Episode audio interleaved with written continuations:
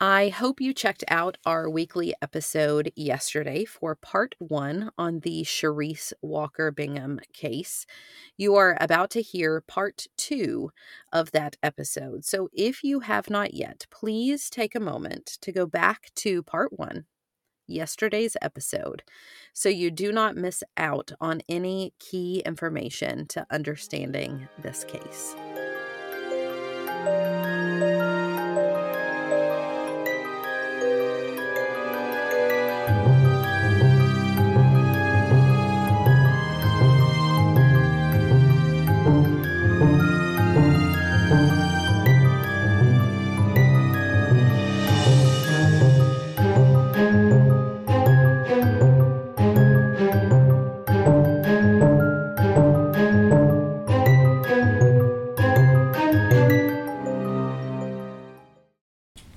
Welcome to Coffee and Cases, where we like our coffee hot and our cases cold.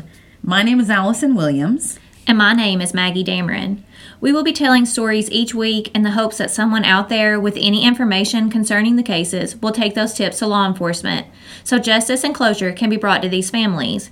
With each case, we encourage you to continue in the conversation on our Facebook page, Coffee and Cases Podcast, because, as we all know, conversation helps to keep the missing person in the public consciousness, helping keep their memories alive. So sit back, sip your coffee, and listen to what's brewing this week. Okay, so when law enforcement talked to family, they found that there was no history of domestic violence, but the family state that Sherese's and Eugene's marriage was far from being in good standing.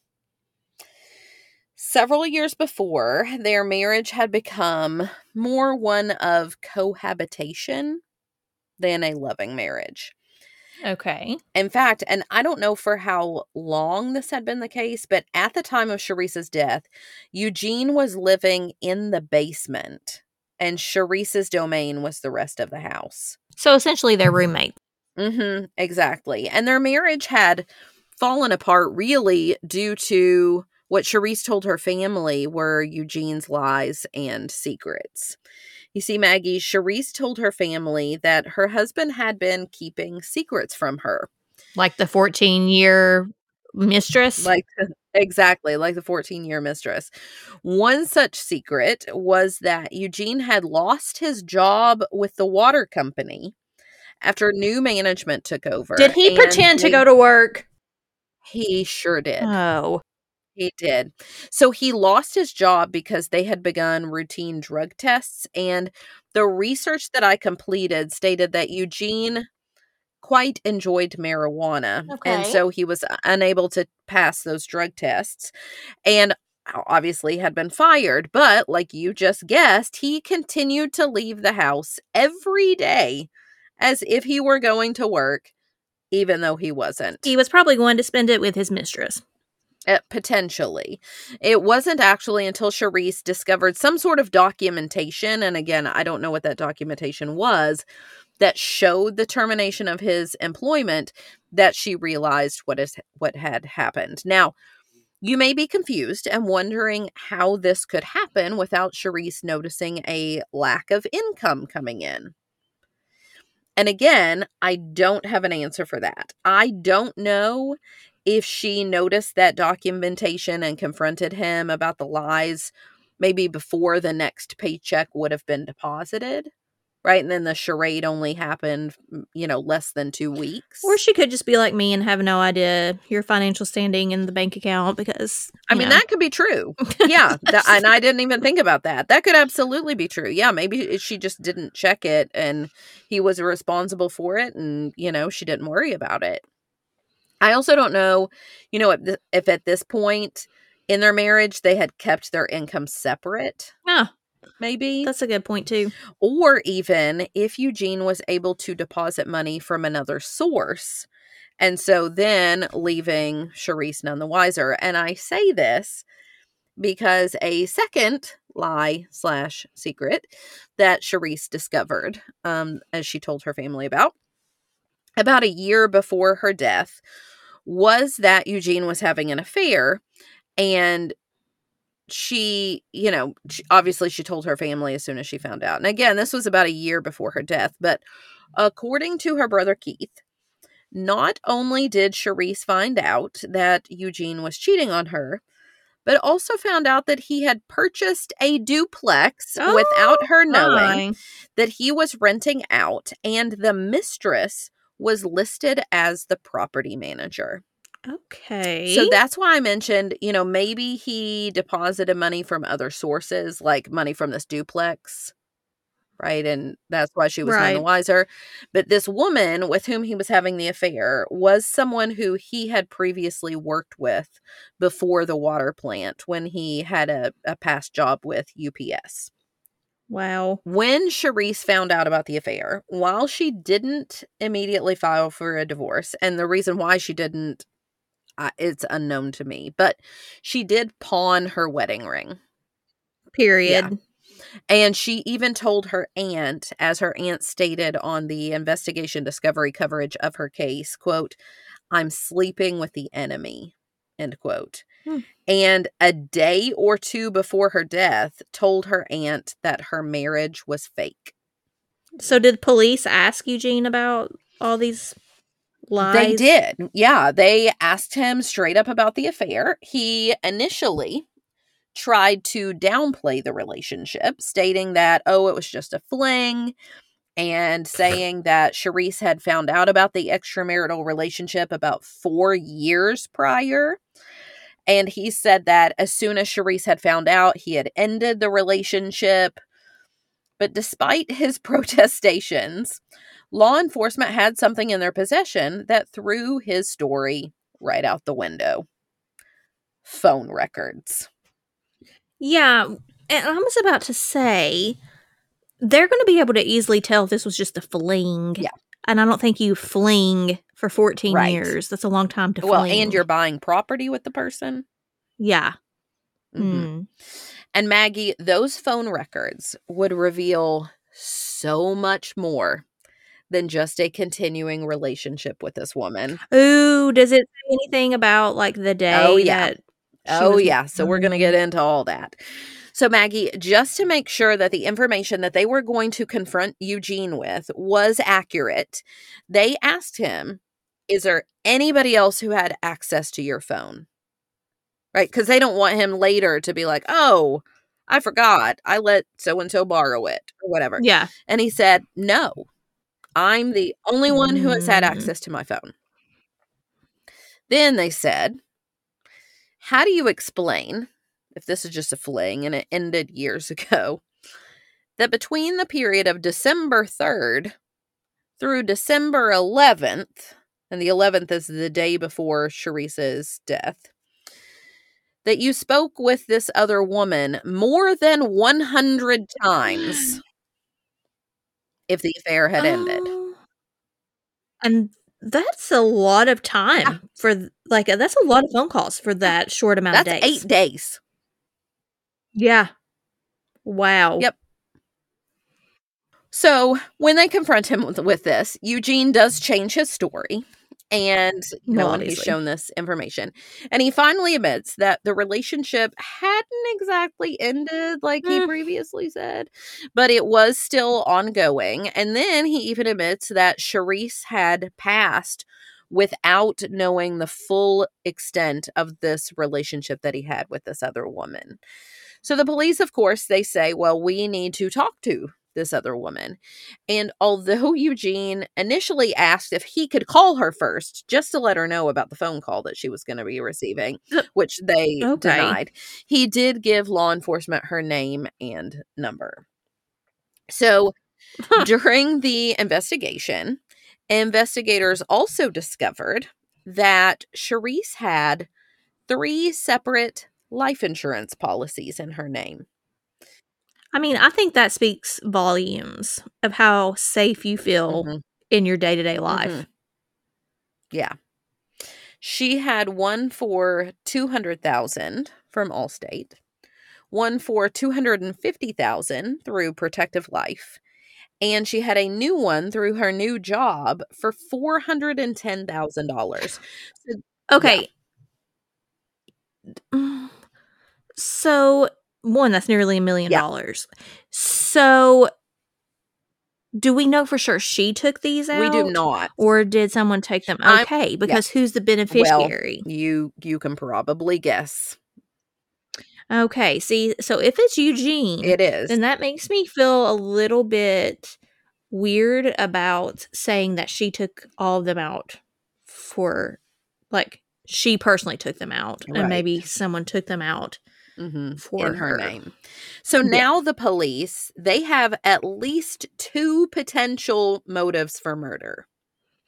Right? We've got the Mhm. affair that's going on And the we have the life insurance money. So they decide to bring Eugene in to take a polygraph test. But before they did so, on December 24th, 2013, Eugene actually called them with some information of his own. He had found the pouch in which Sherese normally carried her gun. And he said he found it in their home. Um, The fact that, and I know I didn't make a big deal about it at the time, I briefly mentioned that she normally carried her gun she in had- yeah. pouch.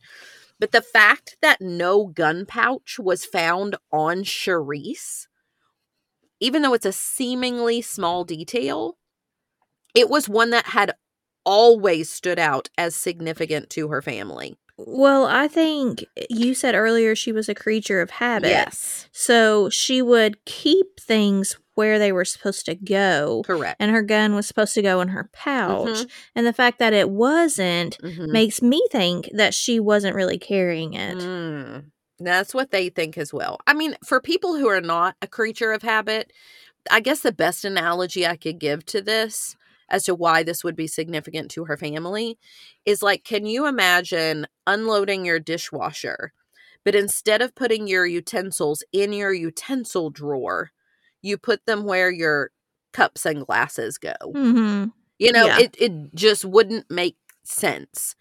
So just like you said, Maggie, they maintain that they had never known Sherese to carry her gun on her person or in her belongings anywhere without it being in its pouch. But when she was found in the park, the gun was right there, but the pouch wasn't. So their thinking was that since the pouch wasn't at the scene, to them, just like you said, that meant that Sherese had not been the one who brought it there. Mm-hmm. They swear, swear that if Sherese had been carrying the gun on her person, there is no conceivable reason why it wouldn't be in its pouch. And the family's suspicions were now growing alongside law enforcement's. It was when police brought Eugene in for a pre polygraph interview that they asked him about, you know, those theories that I mentioned earlier. Like, what are your theories about what could have happened to Sherese? And that's when he relayed the accident theory. Right. Hmm. Like, you know, maybe the dog Mm. jumped or maybe she slipped on ice. But as he's saying these theories, Maggie, he also conveys, he says, well, you know, the coroner told me that the bullet that killed her had come from her gun. Well, that statement had yet another flaw in it, Maggie, because the coroner had made no such statement. Because, Yeah, you didn't say that in the beginning. yeah, at the time of the polygraph with Eugene in early January, ballistics had still not confirmed that the bullet had come from Sherese's gun. So him saying, "Well, the Hmm. coroner told me that it came from her gun." Mm, no, the coroner No, he didn't. So they did confirm that it was indeed her gun at the scene of the crime, but it wasn't actually until March of 2013, and he's getting this polygraph in January, that ballistics did confirm that the bullet had indeed come from Sherese's gun. So people who want to say. Eugene is guilty, they're saying, how did he know this before Mhm. ballistics showed it? Right. Now, some others, obviously devil's advocate, will say, well, her gun was right there. Right, so it just makes sense. Right. During the first polygraph exam on January 9th, 2013, Eugene said it was a nightmare dealing with Sherese's loss and that he missed her even more than he thought he would. Which I think sounds like a horrible statement to make. Yeah. But for this polygraph, police asked him three questions. They said, Did you shoot Sherese? Are you the one who shot Sherese? And do you know for sure who shot Sherese? Eugene answered no, no, and no. The results were inconclusive, but close to failing. And I didn't even know that was a thing until this case. But apparently, two experts were independently called in to read Eugene's polygraph exam results. And both of these experts said inconclusive, but quote unquote at or near failure. So it's like he got a D minus. Right. You're right there on the cusp of failing. yeah. So, as a final verification, they actually had a computer read the results, and the computer determined that Eugene had failed the polygraph Hmm. exam. So, Eugene urges the police that, well, the exam must be flawed. You know what? I'm willing to come in a second time to take another polygraph exam. So, they agree to do that with him in late And that's, I mean, that can happen. Mm-hmm. Now, meanwhile, Eugene was asked about some other inconsistencies, mostly relating back to the call log. So, do you remember what time Eugene told police that he had woken up and started calling Sherese's phone? Wasn't it like 930? Yes, he said he woke up from the couch at 9:30, right? He said he called from the house phone and then from his cell phone and that he then began driving around looking for Sherese at the three potential mm-hmm. spots, stopping at the White River Trail as the last one and getting there at 11:23 p.m. Now, Right. the call logs did show Eugene trying to call Sherese from the home phone and then from his cell. Just not at the time he said it happened. Call records show Eugene called Sherese from the house phone at 11:02 p.m. and from his cell phone at 11:09 p.m. Which means that very shortly after that call, he was on at the crime scene. Correct. So they're presenting him with this information. Like, first you said she didn't leave until 7:30. We know that can't be possible because her body is found, you know, and the call is placed at Mhm. 6:30. And she's pronounced dead at 7:15. And then you're saying you woke up at 9:30 and that's when you started searching for your wife and you started making these phone calls. But now the phone log is saying that those calls didn't happen until after 11. Well, he responds and he says, I don't know what to tell you. The times have to be wrong because that's impossible. Okay, I'm sure they are. Yeah. AT&T just screwed up. Yeah. He says, you know, those can't be possible because I was at the crime scene at that time asking about Sherese when I saw the crime tape around her vehicle. But again, Can they tell where he was when he made the cell phone call? Do we? Oh, we know. Do we know he was at home? we will talk about that Okay. in just a second. But we also know that even his explanation of why it can't be true, because he says it can be true because I was at the crime scene. Well, that's not true either, because he didn't get to the scene until almost 15 minutes after the last call and around 20 minutes Mhm. after the first one. Here's another problem with the timing, Maggie. The drive from their home to the park was, remember, around an eight minute drive. Oh yeah. hmm But according to Eugene, this was the last of the three places that he had looked. One source, Which would be impossible, Yeah, right? Yeah, because one source stated that it would have taken roughly 16 minutes to drive to all three of the locations. But that's 16 minutes without getting out of your vehicle. And remember, we're talking 15 to 20 minutes after the phone calls. He's showing up at the scene of the crime.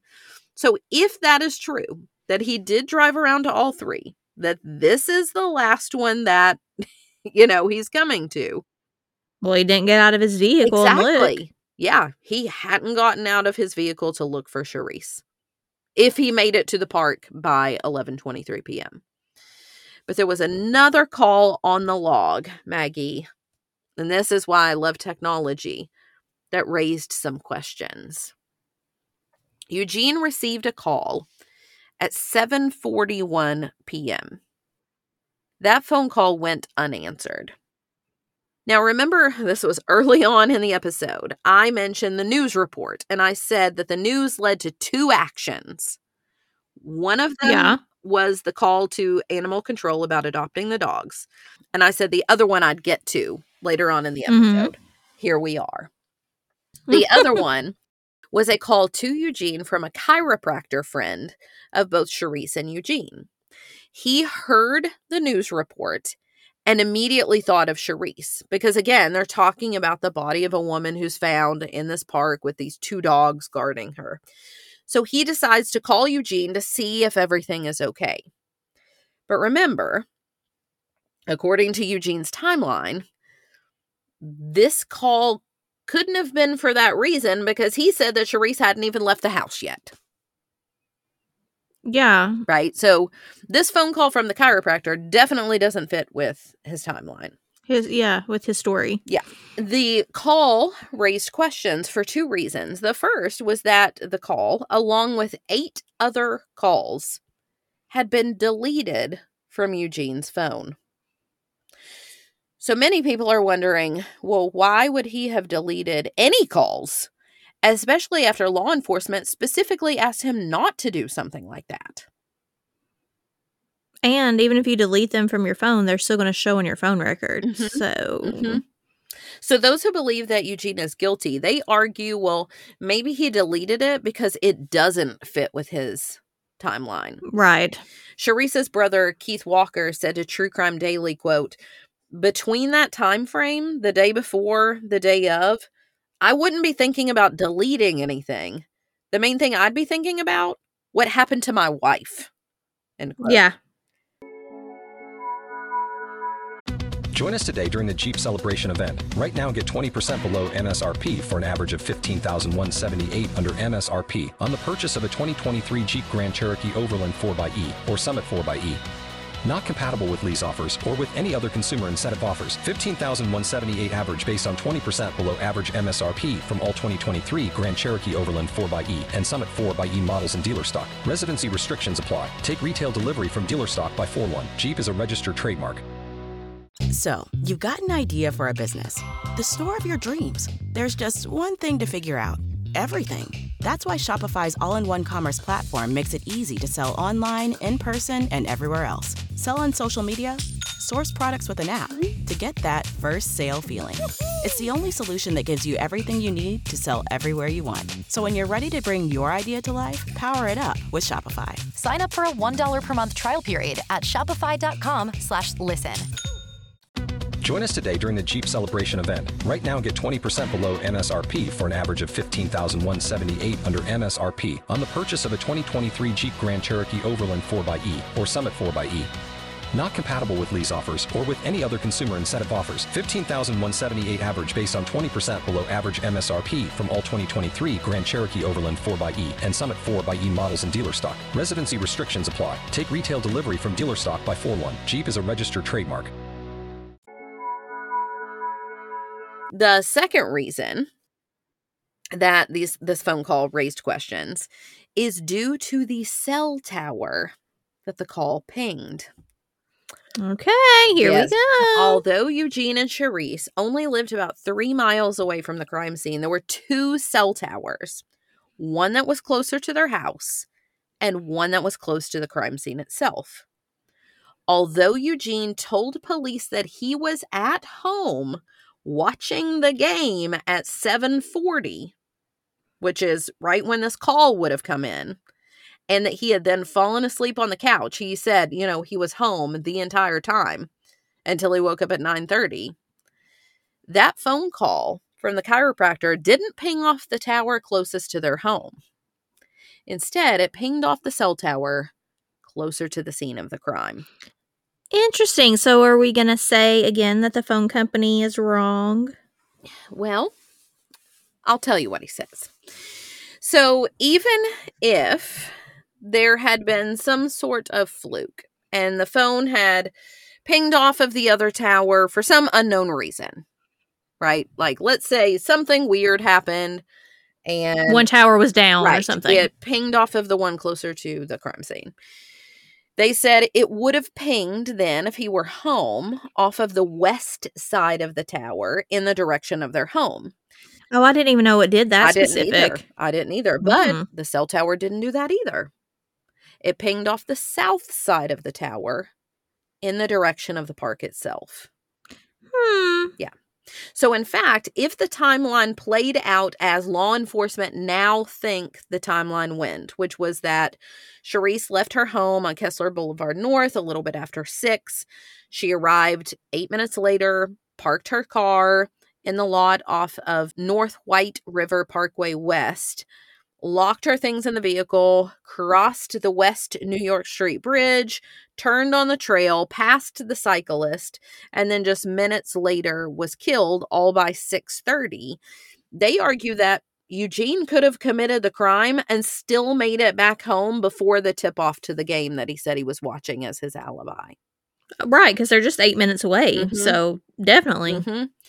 Just like Eugene's refusal to acknowledge that his timeline could be off, he also told police that, well, the cell tower data was impossible because he was at home and he wasn't at the park until 11 o'clock that evening. Okay. Sure, you were. Do you also remember how many times I told you Eugene and the other woman called each other between December 3rd and December 11th? Yeah, it was like a hundred times. Yeah. Well, an odd pattern happened after Sherese's death. The day after her murder, the woman called Eugene nine times. But then, between the two of them, from December 14th, 2012, until January 27th, 2013. So we're talking a month and a half Mm-hmm.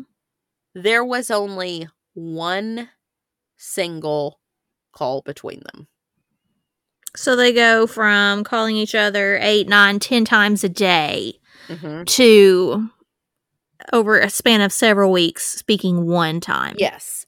And all Okay. this despite making their relationship together official in February, only a couple months Oh. after Eugene's wife's death. Okay. Tasteful. Mm-hmm. Sherese's family later found out that the duplex wasn't the only property that Eugene and this woman had together before Sherese's death. They also owned another house that the woman was living in. Okay. Yeah, so again, this didn't seem like a relationship that Eugene planned on ending anytime soon. Yeah. Not a fling. Mm-mm. Mm-mm. Yeah, far cry from, you know, the relationship that he was trying to portray to police. right? Mhm. And remember, he was trying to also portray to them that he and Sherese had this great relationship, that they had just joined a new church together, they had gotten Oh, yeah, they're getting rebaptized together. Well, in contrast, Maggie, Sherese's pastor was shocked to learn that Sherese was even married because he had never met Eugene and had no idea.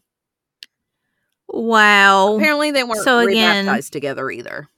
Right. Just more like lines in this Yeah. little web of lies. Yeah. So Eugene did come in for his second polygraph on January 22nd, 2014. And again, there were three questions. The first two were the same. Did you shoot Sherese? Are you the one who shot Sherese? Those were the same as before. The third was slightly altered from Do you know for sure who shot Sherese to Did you participate in the shooting of Sherese? Again, the results were inconclusive, close to failure. Shortly after the second polygraph, law enforcement also brought in the other woman for a polygraph on February 8th, 2013, asking her the same three questions as round two for Eugene, except, and I don't know why they did this, but they replaced Sherese's name with that woman, as in, did you shoot that woman? Interesting. Mm-hmm. Her results were scored a failure. Oh. And I oh. know we discuss, we've said it so many times, that polygraphs are not accurate and that the mm-hmm. results should be taken with a grain of salt. So I don't want to put too much stock into those results. What I will point out, though, are all of the reasons that people look to Eugene as the most obvious person of interest in the case. And we are looking at homicide in this case, Maggie, because in June 2013, lab testing revealed that there were defects in Sherese's clothing, specifically in the arm layers of her shirts that she had on, that would have been consistent with holding out her right arm in defense. Mm. And that the bullet had penetrated her- the sleeves before entering her sternum. So, this detail finally effectively invalidates the theory of suicide and also likely accident. Because if it's Right. an accident, you're not going to throw up your arm, you know, to defend yourself. so I mean, now we're just left with homicide. So I guess we're questioning now who. hmm And most people would answer that question with one name, and that's Eugene. They argue that he had multiple motives. These are the reasons that they give nearly $1 million in insurance, as well as an affair that he seemingly didn't plan on ending. Mhm. They argue that his alibi, shaky at best, because the Yeah. timeline doesn't match events. He didn't perform well on either polygraph exam. The gun pouch that Sherese always carried was found in the home and not on her person. Cell data showed different timing on calls placed to to Sherese than what he said they had happened. And there we have the cell tower ping data, which doesn't match where he said he was. And- And his woman failed the polygraph test. Yep. And perhaps most telling, the dogs had somehow allowed someone to get close enough to Sherese to fire. And the only person who they argue could have done that was her husband. Mm-hmm. Her brother, Keith, told Matthew Foltz of WTHR, quote, I can't put judgment on nobody. I can't accuse nobody. But the only thing leading to him is the dogs because they were attack dogs, guard dogs, and they were the only ones that could handle them dogs. End quote. Now I want to know who got the dogs. I know, and I don't know the answer to that question. Those who want to play devil's advocate, though, they ask, well, if Eugene were guilty, why would he have volunteered to take a polygraph twice? Why? Yeah, but I think a lot of his actions, though, you could say, why would he do that? Like, Mhm. why show up at the crime scene? Why? There's a lot of things that he did that are just weird. I mean, that is true. Yeah. Why would he have showed up there versus letting them contact him? Mhm. Or why would he have left the murder weapon at the scene versus, you know, using a different gun? Or, yeah, you know, uh, but whatever you believe, though, they also argue that the evidence against Eugene, I mean, whether you want to believe he's guilty or not, is circumstantial. that's true.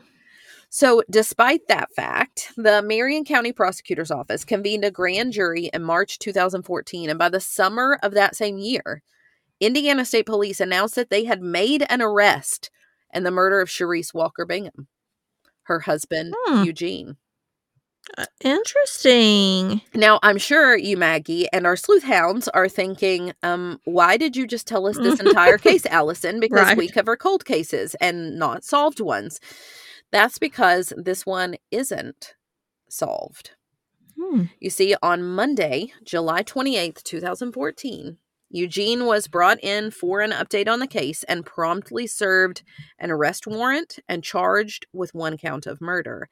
Eugene was then taken to the Marion County Jail and swiftly released on bail. The Sherese's family was anxiously awaiting Eugene's trial when they could finally feel justice, but in August 2015, one month before the trial was set to begin, the charges were dropped against Eugene due to lack of evidence. Wow. What happened was that while an undercover law enforcement officer still maintains that they charged the right person, they also acknowledge that they do not have enough evidence to convict. Because one of the biggest pieces of evidence that would place Eugene at the scene of the crime, at the time of the crime, would be the cell tower data. And they were ready to proceed in their charges until Sprint wouldn't testify to its own cell data to prove Eugene was actually at the murder scene. Why? So, investigation discovery coverage noted that Sprint, in essence, acknowledged that their data was flawed. Okay, so I guess he could have been right that the Yeah, times were I- wrong and the pinging was wrong. Yeah, they basically said that it couldn't be relied upon to place Eugene at the scene. They actually said they had no confidence in it because here's why they said. The chiropractor's call at 741, the one that bounced off the tower close to the park, went to voicemail and was not an answered call. And because of that distinction, that somehow meant that the tower information was less accurate. So, without that evidence to place Eugene in the park, now it's really all circumstantial. So, despite wishing that they could move forward, law enforcement thought it was best to drop the charges now because of double jeopardy. Oh, yeah. So they, along with the family, made the decision to wait until they have more information and tips to provide evidence in such a trial.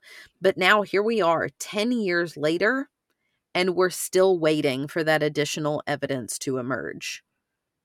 So I guess then, obviously, I'm going to know the answer to this question, but they didn't check his hands for gunpowder residue They either. did not. I know. And I mean, the thing is, those who want to support Eugene say, well, we haven't had a trial yet because there isn't solid proof to prove his Mhm. guilt. But for a majority of people who do believe in his guilt, the biggest question they have now is if Eugene were involved, did he act alone or with someone else? Because remember, Sherese did believe that she was being followed. Mm. Good point by the blue blazer. Mhm. Making matters worse for the family, even than waiting for justice, was the fact that although Sherese's brother Keith tried to stop Eugene from getting the insurance money, after the wrongful death suit was dropped, the money did go to Eugene. And with it, he got his record expunged, which is why there's limited information on this case. He used it to pay for a wedding to the mistress, and he paid off the mortgages to those hidden properties with the money from the life insurance. Ew. Officially, Indiana State Police Sergeant John Perrine told reporter Jake Allen of the Indy Star this past December, quote, "Our policy doesn't allow us to identify anybody as a suspect. This case is still open and actively being investigated, and there are persons of interest in the case.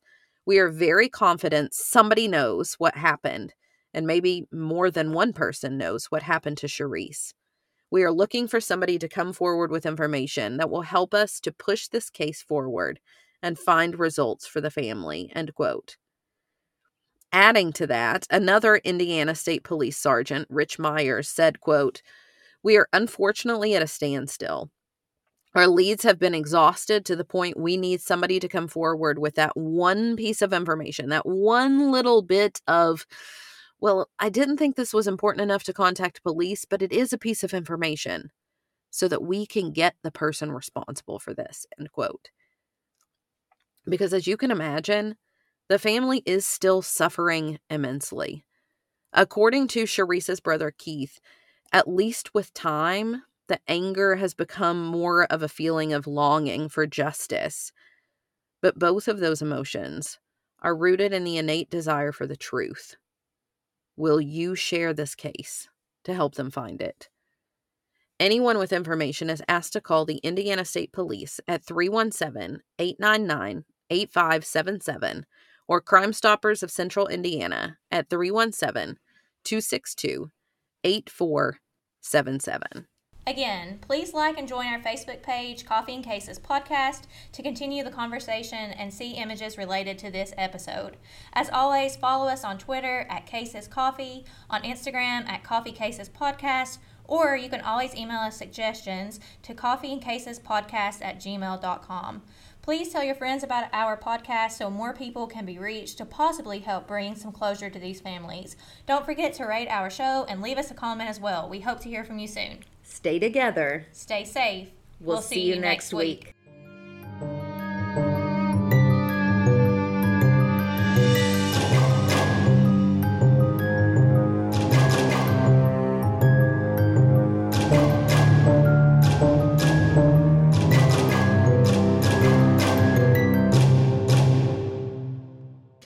Love Notes with Maggie and Allison. Whoop, whoop. A whole big heap of love is going out to Drea, Brittany, Jennifer, Danae, Sarah, Hannah, Suzanne, and Spartacus for reaching out to us this past week on social media, and a bundle of love to all of our new Canadian listeners. We have been charting the last couple of weeks in Canada, and we love you lots for it. We absolutely do. You guys know how I feel about Canada. yes. We also have a ton of love going out to eat your okra, which is one of my father's favorite vegetables, I guess. Okra's Mhm, a vegetable. mhm. Also, I've been craving pickled okra, which is weird, but it tastes delicious. So I like you a lot, eat your okra. Who left us a five star review saying, quote, It's nice to find a true crime podcast void of vulgarity, obscenities, and politics from the host. The hosts, Allison and Maggie, work well together and don't spend an excessive amount of time chatting outside of the story, just enough for the listener to get to know them. I like how they're open to covering lesser known cases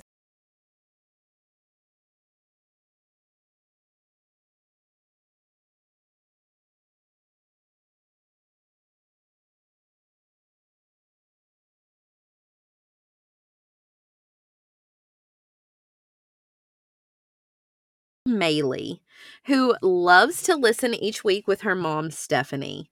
Stephanie said, quote, My eight-year-old is obsessed with your podcast. I do skip through certain things just because she doesn't understand or know about them yet, but she loves your podcast. Keep up the good work. Thank you, Maylee and Stephanie, Yes. for listening each week. And last but not least, love, love, love is going out to our newest Patreon member, Martha. We Whoop, whoop, are Martha. so happy for your support of our show. And if you haven't joined Patreon, what are you waiting for? Now is the time. You can access bonus content in the form of solved cases. And if you join at the 12 15 or $20 tier, you get some really cool swag boxes. And those are going mm-hmm. out, is it this month? Yeah. To um all of our people that are at that level and have been for the correct amount of time. So make sure you've sent us a Patreon message or an email with your shirt size because that's going to be important Mhm. in this box. And if you want to get in on the next round of swag that will come out in August, holy crap. That is so close. I know. We're getting ready to have a baby, I y'all. know. I'll be having a baby the next So month. excited. So if you want to get in on that round of swag and support our show, check out Patreon by clicking the link in our show notes. And with that, all of our love is going out to each and every one of you. Until next week, Sleuth Hounds.